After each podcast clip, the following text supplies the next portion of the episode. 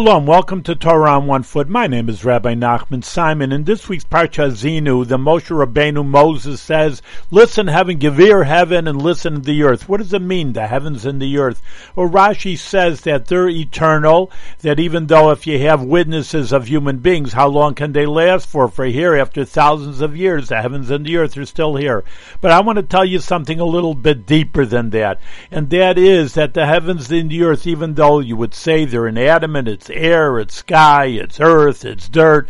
Still, nevertheless, according to Kabbalah, everything has a conscience. And even though you say, well, they're dead, it's just dumb earth, it's dirt.